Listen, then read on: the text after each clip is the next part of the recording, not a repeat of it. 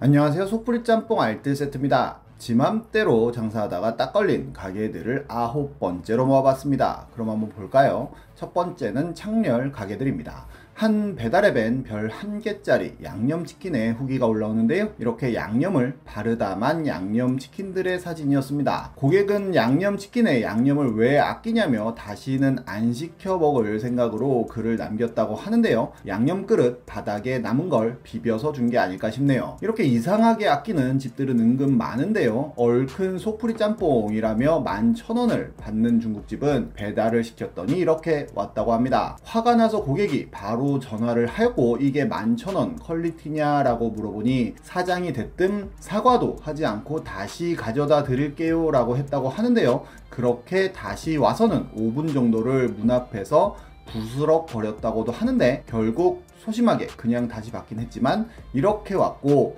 찝찝해서 그냥 버렸다고 합니다. 심지어 다른 분의 리뷰 사진을 보니 이렇게 왔었다고도 하는데요. 다른 상호명 일때부터 이용했다고 했던 걸 보면 주인이 바뀐 게 아닐까 싶네요. 어떤 중국집은 볶음밥을 시켰는데 볶은 채소가 올라간 맨밥이 왔다고 하기도 하고 어떤 배달 삼겹살은 이렇게 바싹 태워서 보내기도 했다고 하고 어떤 육회집은 이렇게 다 익어서 왔다고 하는데 손님은 원래 이렇게 파는 거라니 먹겠습니다 라며 먹었다 나왔다는데요. 같은 집에서 시킨 다른 분은 한우 국밥에서 잠자리가 나왔다고도 하네요. 작년 네이트판은 횟집에 말도 안 되는 양 좀 봐달라는 글이 올라오기도 했는데요. 어머니가 아프셔서 식욕이 없던 차에 회가 먹고 싶다고 하셔서 딸인 글쓴이가 모시고 나갔고 횟집에 가서 3만원짜리 우럭 중짜리를 시켰는데 이렇게 나왔다고 합니다. 집에서 아빠한테 이 사진을 보여줬더니 아빠가 화가 나서 그 횟집을 찾아갔고 양이 너무 적은 거 아니냐고 하니 오히려 두 마리 손질한 거라며 큰 소리를 쳤다는데요. 보통 바가지라고 하는 노량진만 가도 3만원어치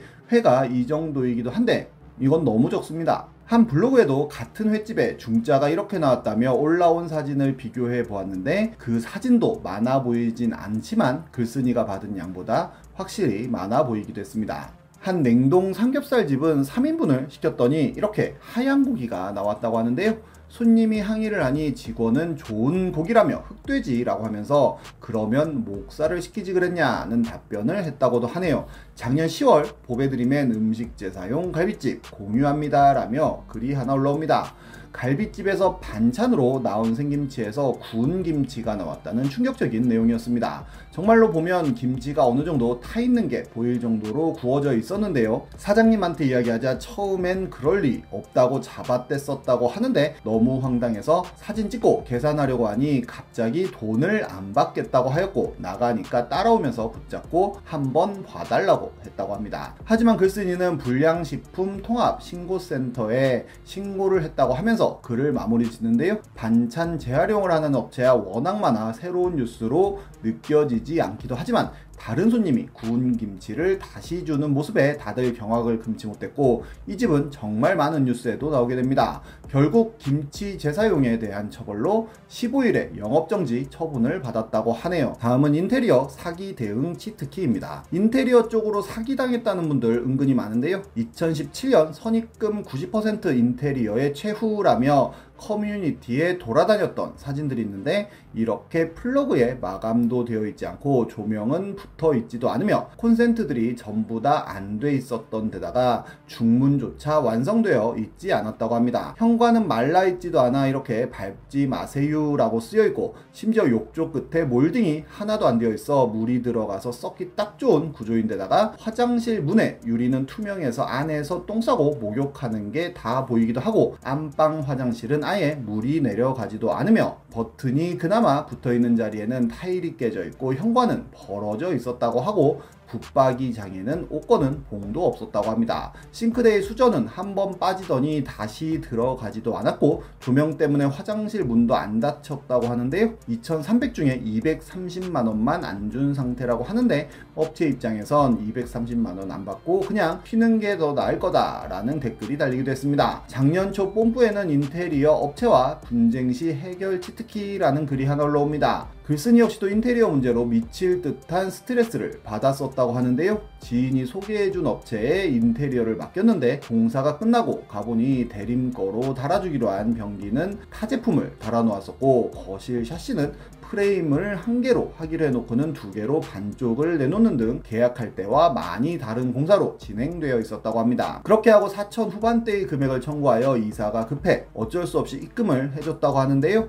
아무리 생각해봐도 글쓴이는 이건 4천 후반대의 공사는 아니라는 생각이 들었고 결국 방법을 찾아본 결과 현금 영수증 의무 발행 신고가 있었다고 합니다. 현금 영수증 의무 발행 업종에 실내 인테리어 마감업이 포함되어 있었고 19년 이전까진 현금 영수증 미발행 신고를 당하게 되면 미발급 금액의 50%를 과태료로 내야 했다고도 쓰는데요. 게다가 계약서에 현금 영수증 요청 시 부가세 별도라고 쓰여 있는 것 역시도 불법이라고 합니다. 바로 신고를 했다고 하고 다음날 얼마를 주면 신고를 취하해 주겠다고 한 후에 돈을 돌려받고 취하고 마무리를 지었다고 하네요. 다음은 한 보일러 점검 업체입니다. 아주 최근 일인데요. 보배드림엔 어머님 혼자 있을 때 갑자기 사람들이 보일러 점검을 한다고 와서는 누수 수리를 한다고 하고 200만 원을 받아간 일이 있었다는 글이 올라옵니다. 글쓴이가 해당 업체에 전화를 해보니 본인들은 이미 설명을 다 했고 대화도 볼펜형 녹음기로 녹음까지 해놓았다며 아무 잘못이 없다고 이야기했다는데요.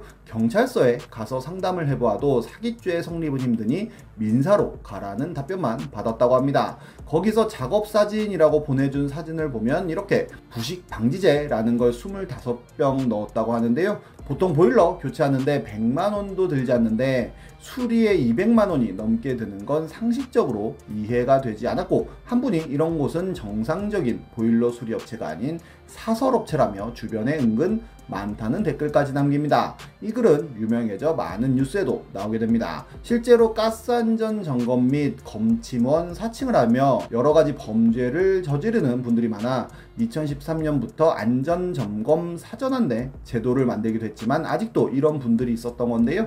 보일러 정기점검인 것처럼 들어와서는 수리를 하고 몇백만 원씩 받아가는 분들이 많았던 것입니다. 해당 글이 이슈가 되고 점점 뉴스 등에도 이에 대한 소식들이 많이 나오자 보일러 사기당했다는 글에 회사 대표라는 분이 글을 올렸는데 우선 수리를 갔을 때 어머니뿐만 아니라 원 글쓴이도 함께 있었고 본인은 보일러 교체가 아닌 직수, 온수 공급, 환수, 감압변, 분배기 배관 연장 부식 방지 처리에 작업을 했고 청구된 모든 작업이라며 사진까지 올렸는데 뭔가 장비를 가지고 열심히 일을 한 느낌의 사진들이었습니다. 그리고 한 사람의 악의적인 글로 인하여 지금 사기 업체가 되었다며 결백을 밝힌다며 글을 마무리 짓는데요.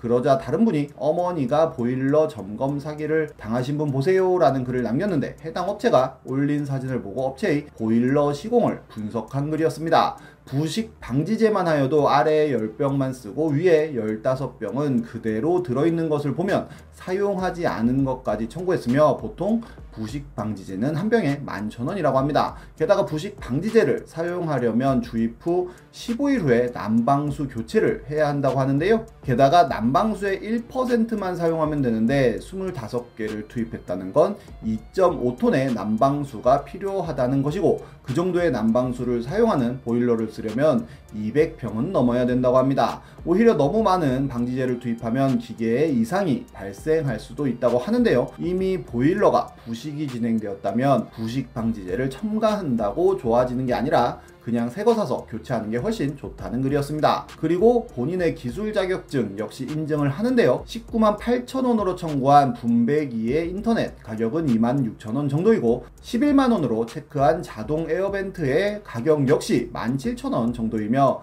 9만 9천원으로 청구한 수압 조절기 역시 9,170원에 팔고 있고 44,000원에 청구한 주름가는 7,000원 그 외의 여러가지 고가로 청구한 부품들이 얼마짜리인지 낱낱이 공개를 합니다. 게다가 부가세까지 편취했다며 이건 세금 포탈이라는 이야기까지 함께 하는데요. 또한 한 배관자재 유통업체 사장님이 글을 하나 올렸는데 본인 사무실에서 소매하는 가장 비싼 단가로 글쓴이의 수리 비용을 계산해보니 인건비 제외 14만원 정도의 비용이면 된다는 견적을 내기도 했습니다. 견적을 떠나서 가스공사 검침원인 척 들어와 수리하고 돈을 받는다는 건 보이스 피싱과 다를 바 없는 것 같기도 한데요. 다들 이렇게 그럴듯한 이름의 회사명을 가지고 있다고도 하니 자칫하면 딱 속을 것 같습니다. 이런 내용들은 그대로 뉴스를 탔으며 한동안 보일러 뉴스가 하루 종일 보이기도 했었는데요. 결국 원글쓴이는 보일러 수리 피해 전액을 환불받았다는 글을 올렸고 사람들이 왜 어머니랑 같이 있었는데 그건 빼놓고 이야기했냐고 물어보자 본인 개인 사정이 있었고 그걸 공개하고 싶지 않아서 라고 씁니다. 어떤 개인 사정인지 궁금하긴 하네요. 눈 감으면 코 베어간다는 속담이 있는데요. 눈 뜨고 있어도 코 베이는 게 요즘 세상 아닌가 싶기도 합니다. 지금까지 속풀이 짬뽕 알뜰 세트였습니다.